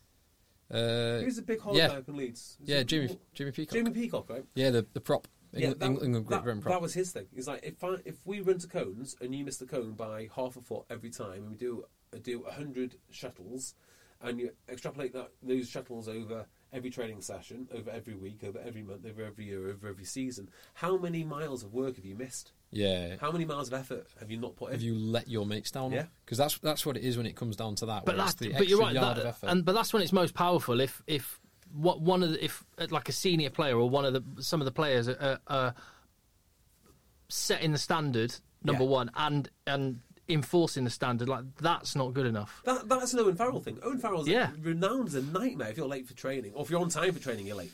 yeah, yeah, Lombardi time. Yeah. It's an absolute nightmare. And it doesn't really matter who it is, Vunipola, whoever it is. They get yeah. it. I can imagine Farrell really sets the standards. Yeah. Really demands absolute perfection in everyone. Yeah. And gets incredibly frustrated if anyone is not perfect You don't at have to all times. Yeah. Yeah. It, it might not work well with kids. It works great with adults. And don't Yeah, I, I can much. imagine. I can imagine adults and and and the more competent, the more effective. Yeah, it is. Yes, especially if yeah. you're if you're Don't full, you- full-time professional getting paid big bucks to play rugby. Like there should be high standards set upon you. Yeah, one of the Wasps, one of the Wasps players, about three years ago, was explaining what Wasps training was like, and he said it was brutal. If you missed, if you dropped the ball, it's like, mate, do you fancy catching the next ball? Like and that, it was sarcastic. It was you, know, you don't you, you were scared to make any kind of error, but it sounded, it sounded like fun. It sounded like great fun. St Helens apparently exa- exactly the same. Like uh, the they had a sports psychologist who came away from St Helens going, I do don't know how you guys function. Like you're so horrible to each other on a constant basis, but they're one of the best rugby teams you know, on the planet at the Yeah, time. yeah. Fear, shame. They're interesting. They're interesting things. They they they, they have a place, but I I, I think Not co- with your third team, not with kids. Not with the 30, exactly. and I think that's probably where the. and going back to the quiet sidelines and stuff, and I think that's the, that's all where I think those are the the type of people that could stray away from rugby. Like quality players are going to do it, whatever. They might just find a different club, but but the, There is- I think yeah. the players that these guys are thinking about are the ones that we might lose. and bearing just- in mind this current situation, we need to keep every single rugby it's player we can. weird culture they have, removing scores and competitiveness and support and Oh, just- the, just- well, the, I can tell you, the kids mm. keep score. Yeah, I, I, I bet they do. They know who I'm won. not- yeah. They know who won the game. Uh, like taking Equal playing taking Louis to mini rugby. They know who won the game. Equal playing time is something which baffles me. Why do they all deserve equal playing time? What if they don't want to play equal playing time? What if one kid really doesn't want to play and another kid really wants to play? You really, really. I wants think to they play. probably have that. Le- they probably have that leeway, but it just it disincentivizes the coaches who would prioritize winning over individual development at mini rugby level, say for example, you- and so would just play the best players Good and and give two minutes to the guy who's not very good. But can't you just use your? Can't you just use your nous? Like, Well, a lot you- some coaches can't No. Yeah. well, then you know, then as parents use your nous to remove that coach. I mean, I don't think these are not insurmountable problems. I don't, I don't like hard and fast guidelines to exactly how you should coach people and uh, uh, the standards which you should set to be. if you think about them as principles, not rules, then I think they feel a bit better. Which is the, the principle of that is, um, everyone deserves an equal opportunity. Well, my favourite thing it, when I was doing Rugby Ready, which is the RFU's you know, entry level coach, when they used to have um, community uh, community coaches, was they give you two basically um, contradicting scenarios. One is, well, the kids all have boots, but one brings trainers. What what do you do? Um, well, I would say that that kid doesn't play and he learns his lesson and brings boots next time, or he sl- slides around on trainers. The actual answer to that is everyone should then go and train, change in, change into trainers. Bollocks. Hang on. What I The thought you were going to say, the, the only element I would say to that is you have a little word like check that it isn't this kid's from a really poor family and can't Yeah, afford boots, and, yeah. and are there any spare ones in the clubhouse? Yeah, everyone's Yeah. got a But box all, of boots all of that, for goodness sake. Yeah. But saying everyone wears trainers, bollocks. So then the next question is like, what if a, a kid has glasses? And I can't remember what the answer is, but if I was to use the answer from your last question, do I not just give all the kids glasses? Like, is, is that not the only logical, the only logical answer here? I, I keep a store of glasses. No, you take the kids. Well, do I say the kids got The kids, off? yeah, you take glasses off him, but you put glasses onto everyone else, so that, so that everyone has equally bad eyesight. He, he has clear frames, so he doesn't feel left out though. Yeah, exactly. Yeah, Yeah, yeah, he wears clear frames. Like, don't waste my time with this nonsense. What was the answer to that? The second one. can't remember. I can't. Remember. I just remember them going back to back. 'cause I, I know what Right. I'm going to write. He, he wears the glasses, but no one is allowed to touch him. Yeah, something like who knows? Who, who knows what nonsense they came up with? But I mean, it's not. You know, as an adult looking after kids, you should. You don't need to pass a test. it's ludicrous. Yeah. It's th- these. are- They're all they're they're rules made for the the exception, not for the rule, aren't they? They're they're. They're, do you know what they are? They're, they're principles brought brought in to protect from the one idiot. No, no, they are rules to keep players in the game who otherwise would leave and become rugby um, rugby bloggers. That's what it is. They weren't nice to me in the past. I don't like the physical con- con- uh, contact, all the dedication, all the physicality. Well- therefore, I went away. Think about it like that. Ima- imagine how many fewer rugby blogs and and, and various other things we'd have if they'd brought these rules in sooner. Yeah, that's exactly right. Maybe they need be stricter. No, because that'd be more bloggers. No, yeah, you do have more to be- bloggers playing rugby and fewer. No, Rug- no, rugby you are players right. We playing do need to be more accepting because the last thing we need is more bloggers. the last thing, Well, lazy. particularly at the minute, lazy bloggers that, that sound like they hate rugby. but anyway, enough. Yeah, let's Enough. not go down that rabbit hole. let's hole. not go down that rabbit hole. Uh, just enjoy the last uh, weekend of the regular Premiership season for, to the seven clubs that have nothing on the line. Yeah, and the five that really do. Um, as we build up to a, a crescendo of a season, we'll be back on Sunday, of course. Hit subscribe in your feed. He's at J Beardmore on Twitter, and uh, I'll, I'll- I'll keep an eye out for your replies to the RFU and such uh, at the minute, by the sound of it, and your general COVID uh, tweets. Yeah. I, I haven't tweeted for a couple of weeks now. Good. so- Well done. um, and I'm at Cocker, but I'm not really doing anything there. Phil's lurking. Uh, let the boys Always. play. uh, boys, bye.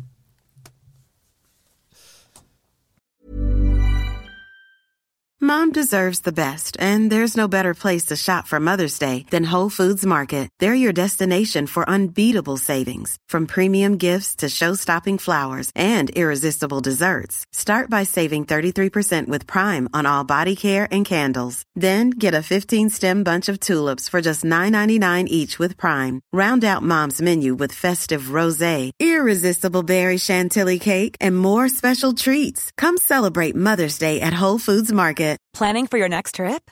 Elevate your travel style with Quince. Quince has all the jet setting essentials you'll want for your next getaway, like European linen, premium luggage options, buttery soft Italian leather bags, and so much more. And is all priced at 50 to 80% less than similar brands. Plus, Quince only works with factories that use safe and ethical manufacturing practices. Pack your bags with high-quality essentials you'll be wearing for vacations to come with Quince. Go to quince.com slash pack for free shipping and 365-day returns.